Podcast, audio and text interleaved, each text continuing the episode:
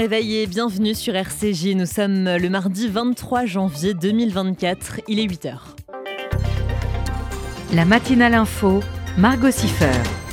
Au programme de cette matinale, l'actualité en Israël avec euh, notamment le porte-parole de Tzal qui annonce ce matin la mort de 21 soldats. On en parlera avec notre correspondant Gérard Benamou. Bonjour Gérard. Oui, bonjour Margot. À Khan au sud de la bande de Gaza, c'est bien là que se trouverait le QG du Hamas. À 8h15, Geneviève Gnassia, mère d'Elie Valentin Gnassia, tué le 7 octobre alors qu'il défendait le kibbutz Be'eri, sera au micro de notre rédactrice en chef Elsa Parienté. Et puis en fin d'édition, on reviendra sur une date dans l'histoire juive avec Jérôme Attal. Il y a 101 ans aujourd'hui, disparaissait à Paris l'un des maîtres fondateurs du sionisme, monsieur Max Nordau. Je vous en parle dans un instant. Voilà donc pour le programme et on démarre tout de suite cette matinale avec un point complet sur l'actualité. Le journal.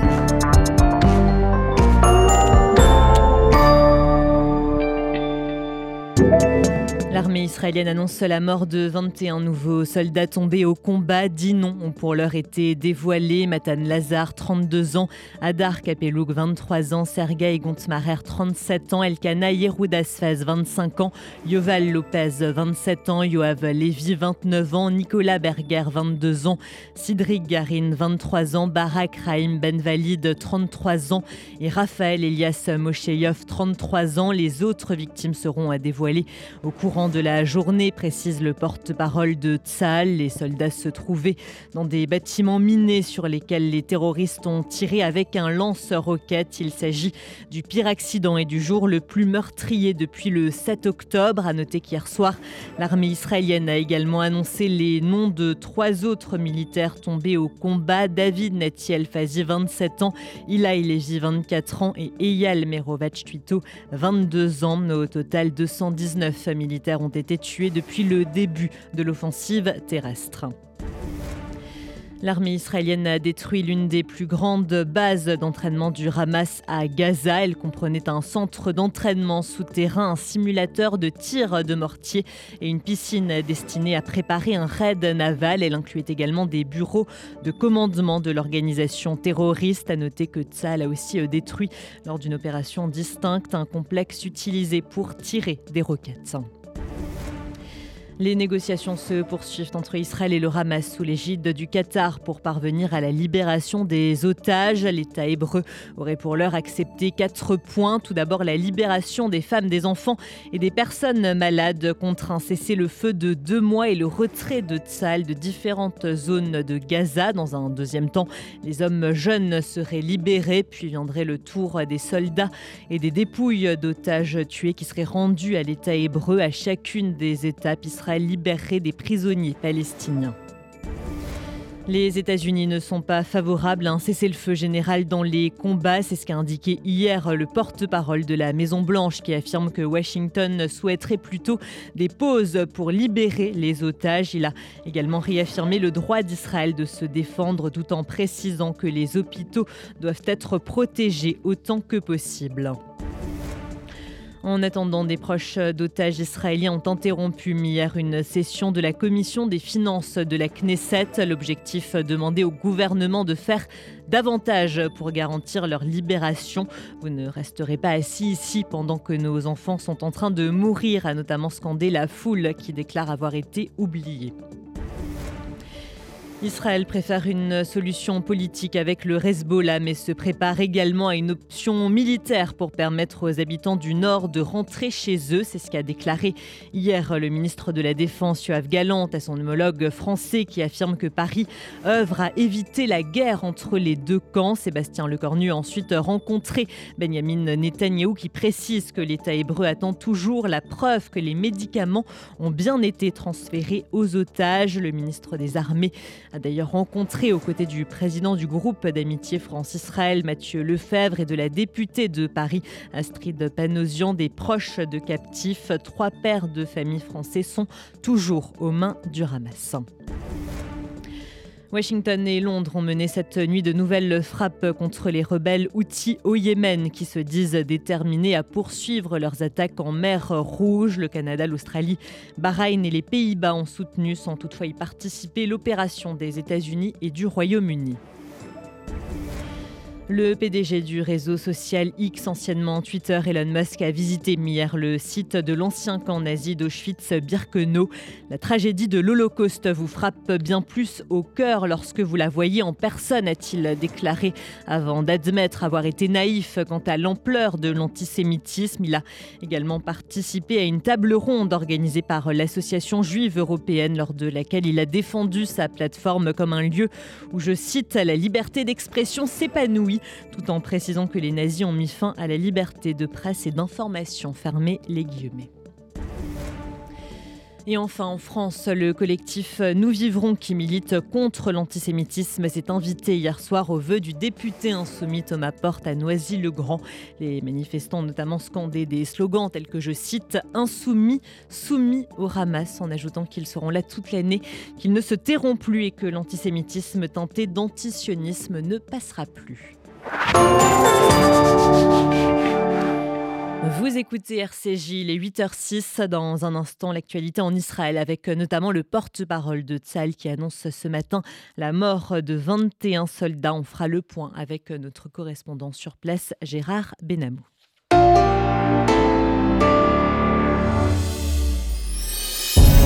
Le Centre d'art et de culture et le FSJU présentent Diasporama, regard sur le cinéma juif international. 17 films et documentaires inédits à voir en salle dans toute la France ou en ligne chez vous. Histoire, aventure, comédie, biopic. Diasporama, du 22 janvier au 5 février, le cinéma en salle ou dans votre salon. Toute la programmation est à découvrir sur diasporama.net, diasporama.net. Moi, euh, oui, oui, je jette de l'argent par les fenêtres. Mais uniquement sur les autoroutes. Parce que sinon, je fais appel à Best Fenêtre. De la porte d'entrée à la pergola, en passant par les volets roulants, ils s'occupent de tout. Et comme ils sont qualifiés RGE Calibat, je suis tranquille. Ah, j'ai oublié de vous dire. Avec eux, je bénéficie même des aides de l'État. Particuliers, professionnels, collectivités, Best Fenêtre, 132 rue de Bagnolet, Paris 20e. 01 43 73 36 36. Best Fenêtre, la qualité au meilleur prix. C'est le moment d'être meilleur. Envie d'apporter votre soutien à une cause qui vous tient à cœur? Venez rejoindre la formidable équipe de bénévoles du Fonds social juif unifié. Écoute de nos aînés, contribution à l'organisation d'événements, support administratif. Grâce à vous, le FSJU a la possibilité de continuer à mener à bien ses missions sociales, éducatives et culturelles. Mettez à profit vos compétences et partagez votre expérience en contactant Laetitia Ayoun au 06 80 50 69 88. 06 80 50 69 88. Amis d'Israël, votre générosité permet de sauver des vies avec le Magen David Adom. Faites un don de 120 euros ou plus et obtenez l'assurance MDA exclusive. En Israël, vous bénéficierez de nos services gratuits pour vous et votre famille. Magen David Adom, votre don, votre assurance, notre mission commune. mda-france.org mda-france.org MDA France, association au service de la vie. Bonjour, je suis Eva Sandler. Bonjour, je suis le père de Jonathan Sandler. L'attentat du 19 mars 2012 à Toulouse résonne encore dans nos esprits. Ce matin-là, mon mari et mes deux fils m'ont été arrachés. Pour que leur souvenir soit éternel, je vous attends nombreux au gala du Bête Sandler le mercredi 31 janvier 2024 au Centre européen du judaïsme à Paris. Pour que la terrible obscurité de ces événements laisse place à la lumière. Informations et réservations 06 19 84 83 39. Merci beaucoup. Vous écoutez RCJ, il est 8h09. On prend maintenant la direction d'Israël pour retrouver Gérard Benamou. Bonjour Gérard. Bonjour Margot, bonjour à tous. On commence Gérard par le porte-parole de Tzal qui annonce ce matin la mort de 21 soldats. Oui Margot, hier des officiers israéliens sont tombés dans l'après-midi dans le sud de la bande de Gaza et par ailleurs 21 réservistes ont péri également lors d'un travail de minage d'une dizaine de bâtiments. L'un des bâtiments était déjà chargé d'explosifs lorsque des terroristes du Hamas ont tiré un missile sur le bâtiment, miné, provoquant une énorme explosion meurtrière et l'effondrement des bâtiments. D'autres soldats seraient blessés, des combattants issus du bataillon de Tzahal engagés dans ce qui apparaît comme un des ultimes affrontements pour atteindre les chefs du Hamas, dissimulés quelque part dans la profondeur des tunnels à Khan au sud de la bande de Gaza. C'est bien là que se trouverait le QG du Hamas et sans doute une certaine concentration d'otages placés en bouclier humain tout autour pour protéger les, les instigateurs du massacre du 7 octobre. Les combats sont terribles car des deux côtés la motivation est maximum. Les commandos du Hamas veulent à tout prix protéger ce centre névralgique où se terre, semble-t-il, le commandement principal du Hamas, tandis que les soldats de Tsahal entendent liquider les assassins du 7 octobre ou les faire prisonniers en libérant les otages. Et sur le front intérieur, le gouvernement est confronté à de très fortes pressions des familles d'otages pour un retour immédiat de leurs proches de Gaza, Gérard. Oui, Margot, une part de ces familles souhaiterait même voir Israël céder aux exigences du Hamas. Et à Jérusalem, hier, elles se sont promis de rester devant le domicile du Premier ministre jusqu'à ce qu'il accepte un accord pour ramener les otages, scandant aujourd'hui avant demain. Un groupe de familles s'est imposé dans la réunion de la Commission des finances de la Knesset. Hier soir, le cabinet de guerre a examiné également une proposition du Qatar et de l'Égypte, soutenue par les États-Unis pour une nouvelle tentative de négociation en faveur de la libération des otages. Israël aurait évoqué la proposition de son côté d'un répit dans la bande de Gaza d'environ deux mois en échange de la libération de tous les otages. C'est la plus importante des propositions d'Israël depuis le début de la guerre pour tenter d'activer les négociations pour la libération des otages. L'offre aurait été transmise aux médiateurs qataris et égyptiens.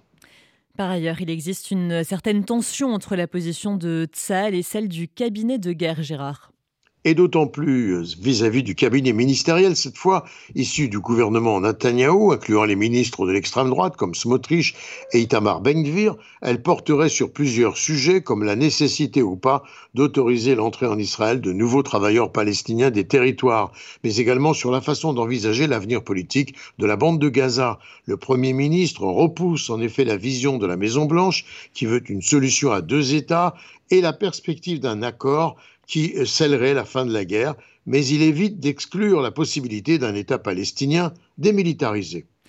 Et enfin, Gérard, le ministre français des Armées, Sébastien Lecornu, a rencontré Benjamin Netanyahou hier. À Jérusalem, on reste en effet attentif aux tentatives de la France de trouver une voie diplomatique pour un retour à une situation apaisée à la frontière israélo-libanaise, une diplomatie d'ailleurs à deux voies puisque le négociateur américain Amos Horstein est passé par Beyrouth avec l'objectif de trouver une issue au conflit actuel qui se traduit par des frappes intensives des deux côtés de la frontière, les attaques du Hezbollah contre Israël et les ripostes de Tsahal, de plus en plus d'ailleurs dures au Liban. Israël attend de la voie diplomatique qu'elle engage les forces du Hezbollah qui harcèlent le nord d'Israël à s'éloigner à une distance suffisante pour mettre la population du nord hors de portée des missiles antichars du Hezbollah, paralysant le retour dans leur maison d'au moins 80 000 habitants évacués. Gérard Benamou en direct de Tel Aviv pour RCJ. Merci beaucoup Gérard pour toutes ces précisions et à demain. Vous écoutez RCJ. Il est 8h13. Dans un instant, Geneviève Gnassia, mère d'Élie Valentin Gnassia, tué euh, le 7 octobre alors qu'il défendait le kibbutz Be'eri, sera au micro de notre rédactrice en chef Elsa Parienté. RCJ. Vous avez un projet d'Alia? Montez en Israël dans les meilleures conditions avec le Keren Layedidout. Le Keren Layedidout répond à toutes vos questions sur l'Alia et vous accompagne en Israël les six premiers mois. Aide financière, emploi, éducation et suivi de votre intégration. Toutes nos aides viennent en plus des aides gouvernementales. Alors n'hésitez pas, faites votre Alia avec le Keren Layedidout. Keren Layedidout 01 83 80 95 55 et yedidout.org. Moi, euh, oui, oui, je jette de la par les fenêtres. Mais uniquement sur les autoroutes. Parce que sinon, je fais appel à Best Fenêtre. De la porte d'entrée à la pergola, en passant par les volets roulants, ils s'occupent de tout. Et comme ils sont qualifiés RGE Calibat, je suis tranquille. Ah, j'ai oublié de vous dire. Avec eux, je bénéficie même des aides de l'État. Particuliers, professionnels, collectivités. Best Fenêtre, 132 rue de Bagnolet, Paris 20e. 01 43 73 36 36. Best Fenêtre, la qualité au meilleur prix. Amis d'Israël, votre générosité permet de sauver des vies avec le Magen David Adom. Faites un don de 120 euros ou plus et obtenez l'assurance MDA exclusive. En Israël, vous bénéficierez de nos services gratuits pour vous et votre famille. Magen David Adom, votre don, votre assurance, notre mission commune. mda-france.org mda-france.org MDA France, association au service de la vie. Depuis près de 120 ans, le KKL reconstruit le pays d'Israël. Parcs, forêts, réservoirs d'eau, infrastructures, programmes éducatifs. En léguant tout ou partie de votre patrimoine, vous participerez au projet sioniste et laisserez votre empreinte en terre d'Israël. Contactez en toute discrétion et sans engagement le KKL et demandez l'INDA. KKL 01 42 86 88 88 01 42 86 88 88. Vous écoutez RCJ, il est 8h15. Geneviève Gnassia, mère d'Élie Valentin Gnassia, tué le 7 octobre alors qu'il défendait le kibbutz Be'eri, est désormais au micro de notre rédactrice en chef Elsa Parienté. Bonjour Elsa. Bonjour Margot. Bonjour Geneviève Gnassia. Bonjour. Alors c'est Molina, je suis divorcée, mais c'est pas. Molina, excusez-moi. Parce que euh, plusieurs mois après, ça reste important de parler de celles et ceux qui ont été euh, tués le 7 octobre. Vous avez évoqué à plusieurs reprises que votre fils était euh, tombé en héros pour lui rendre hommage sur RCJ. Comment vous le décririez? Valentin, donc, il aurait eu 23 ans le 28 octobre 2023 s'il était tenu jusqu'au s'il avait tenu jusqu'au bout. Petit garçon très volontaire, petit garçon toujours épris de justice, puisqu'il fait des, des, études de droit très rapidement. Euh, toujours l'envie d'aller en Israël et puis il fait le Taglit, ça a été une très très grosse révélation. Euh, là, il décide de s'engager dans l'armée parce que faire une licence de droit, être avocat, ça lui suffisait pas, il fallait qu'il soit sur le terrain. Euh, son ambition, c'était évidemment de rejoindre les unités d'élite, toujours et toujours faire plus, toujours défendre, toujours. C'était vraiment son, idéal et il a intégré la brigade des parachutistes. Euh, il nous a laissé des petits mots d'ailleurs en nous disant qu'il était fier de lui-même. Il se parlait à lui-même pour se, donner de la force. Il aurait fini son, service fin octobre, malheureusement. Et euh, bah, c'était quelqu'un de très souriant, plein d'énergie, toujours de bonne humeur, toujours à pousser les gens à faire plus, toujours à, toujours aller au bout de leurs ambitions, toujours à se démener pour tout le monde. Moi, il m'aidait énormément. Euh, très déterminé, il est parti tout seul en Israël. Il a appris l'hébreu en trois mois alors que en France, les études, c'était pas trop son truc. Voilà, dès l'instant où il avait décidé de faire quelque chose, il allait jusqu'au bout. Il allait jusqu'au bout pour lui, pour les autres. Le 7 octobre, vous l'avez dit, c'était euh, quelques jours à peine avant la fin de, son service. Est-ce que le kibbutz Berry, c'était un lieu qu'il connaissait, qu'il avait euh, déjà protégé? Et est-ce que vous, vous saviez qu'il était euh, dans ce kibbutz le 7 octobre? Alors, il n'était pas dans ce kibbutz réellement le 7 octobre, puisque moi, je l'ai eu le 6 octobre au téléphone. Il était près de la mer morte. Euh, bah, les, soldats militaires n'ont pas le droit de nous, donner exactement leur endroit. Est-ce qu'il avait déjà combattu à Berry euh, ou fait, des, interventions? Je ne sais pas, puisqu'il était très discret. Euh, mais jusqu'au 7 octobre, il n'y avait pas tant de soucis à Berry. Donc, ils ont été envoyés le 7 octobre par, par hélicoptère. Deux hélicos sont arrivés, sont arrivés dans leur base qui était près de la mer Morte. Euh, les, un des deux hélicos où était mon fils, puisqu'on a récupéré des photos, a été bombardé. Ils ont réussi à, descendre, à sauver euh, tous euh, les, les, 50, les 50 militaires, les pilotes. et là, ils sont arrivés à Kfar Memon, où ils ont sauvé le village de Kfar Memon. On a eu le Rav Kling qui, est, venu pour les Shloshim, qui nous a, qui nous a un petit peu remercié, mais c'est pas à nous qu'il faut remercier, c'est à lui. Et donc après, il est parti pour défendre euh, les civils. Euh, il, a, combattu euh, toute la journée, ils ont sauvé plus de 200 personnes. Moi, je suis partie à Berry dans la semaine du 1er au 7 janvier parce que j'avais besoin d'aller d'aller là-bas. J'ai aussi récupéré à titre posthume sa nationalité israélienne et, et ça, on a réussi à, avoir une loi qui s'appelle la loi Elie Valentin Gnassia, qui porte son nom. Euh, je suis venue euh, le, 6 janvier, on lui a remise et on me l'a remise, évidemment. Et voilà, ouais, c'est vraiment un héros. Il a sauvé, il est allé jusqu'au bout dans cette dernière maison où, où ils étaient une petite colonne de, de 12 soldats et amis, hein, parce que c'est des, amis. Et, il, a descendu cette petite colonne juste avant, c'est ses collègues qui nous l'ont dit. Et, euh, et, il leur a tous tapé sur le front, c'était son petit signe en disant Allez, on va y arriver, on est les plus forts. Euh, voilà. Malheureusement, il s'est pris une balle dans le cou et la suite, on la connaît. quoi. Votre... La suite, on la connaît. Votre fils, euh, Elie Valentin, il avait fait son alia par euh, sionisme parce qu'il avait été euh, confronté à l'antisémitisme en France? Oui, il avait eu le droit à sa juif, il supportait plus la France, il supportait plus de se cacher, de cacher sa Maguen David. Euh, oui, il était complètement, euh, il était israélien dans, son corps et dans son âme. il, y avait son drapeau israélien dans sa chambre. Il avait, oui, non, non, c'était par sionisme. Il a fait. Son alia, n'était pas complètement faite. Il allait la faire maintenant, puisqu'il avait, il s'était engagé dans un programme Maral, qui est un programme pour tous les étrangers qui veulent faire leur armée. C'était un programme de 18 mois, donc euh, c'est pour ça qu'il a eu cette, nationalité israélienne à titre posthume et qu'il a fallu créer une loi pour ça parce que ça n'existait pas jusque-là. Justement, euh, cette nationalité israélienne que vous avez demandé à titre posthume et que vous avez euh, obtenue, c'était euh, quelque chose qui représentait beaucoup pour vous. Il était uniquement français jusque-là, Elie Valentin. C'était essentiel, c'était essentiel, c'était, c'était sa vie, c'était lui, c'était lui, c'était impossible qu'il ne soit pas israélien. Quand, quand le député Yossi Tayeb est venu pour la Shiva et qui m'a dit Qu'est-ce que vous voulez? Qu'est-ce que vous avez besoin? Je dis Mais c'est pas compliqué, je veux que mon fils soit israélien. Voilà, c'est important. Donc le jeudi, j'ai récupéré sa Théodat Zéout, qui est datée au 7 octobre d'ailleurs. Et, euh, et, le vendredi matin, je suis allée au cimetière pour lui dire voilà, ça y est, c'est fait. Est-ce que vous avez reçu euh, beaucoup de messages de soutien en France? Un hommage a été rendu à l'université euh, de Montpellier où Elie Valentin avait étudié. Est-ce que c'est quelque chose qui s'est décidé spontanément dans la Concorde?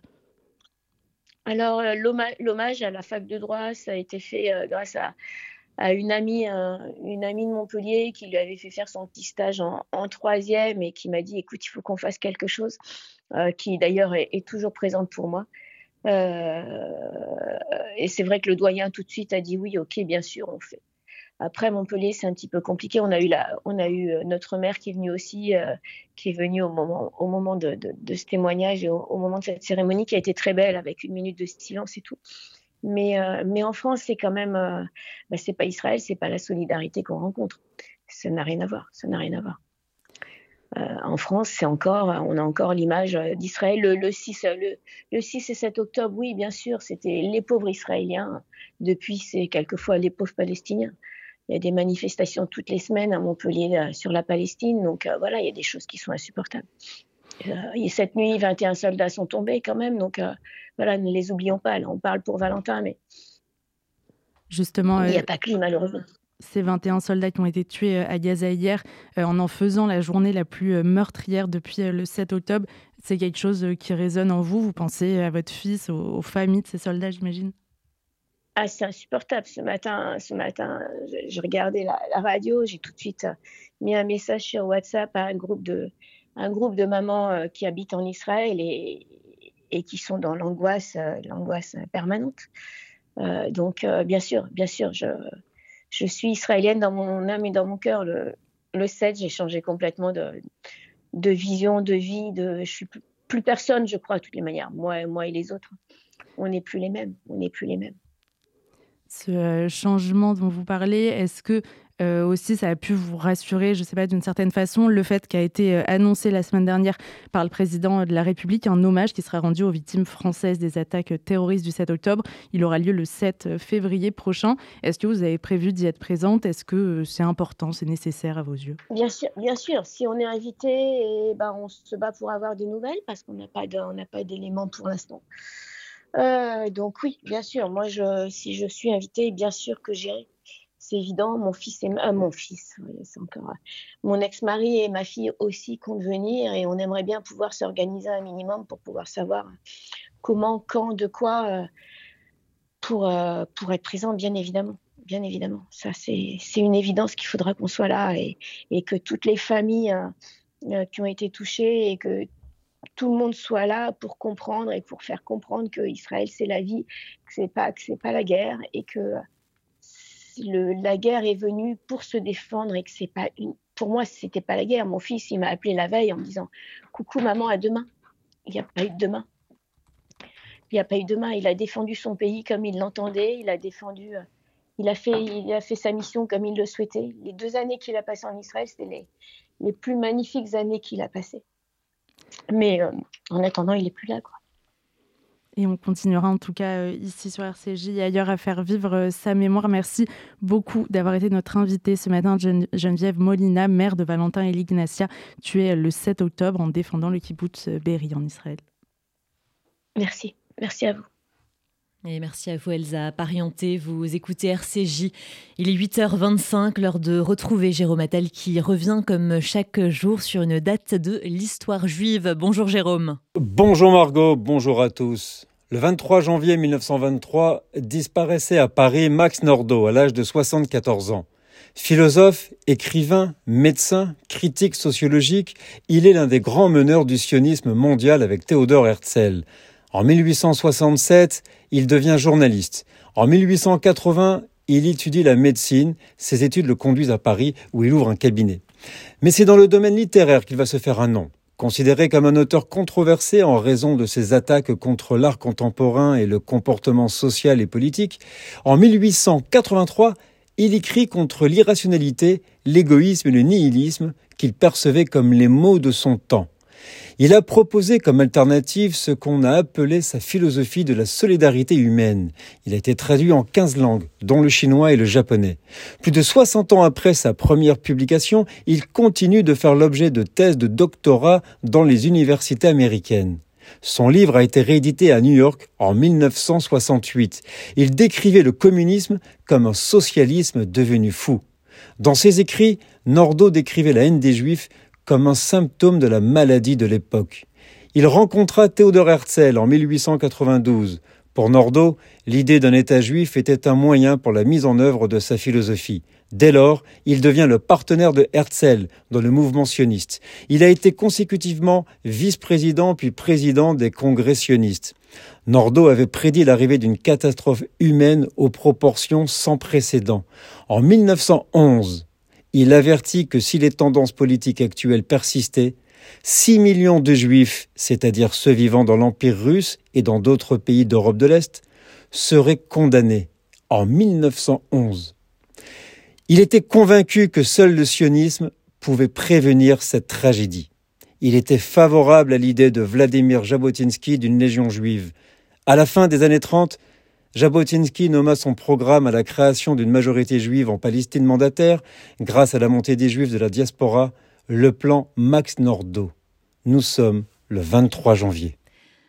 Jérôme Attal, vous écoutez RCJ, il est 8h27, c'est la fin de cette matinale. Merci à vous de nous avoir euh, suivis. Je vous souhaite une très bonne journée à l'écoute de RCJ.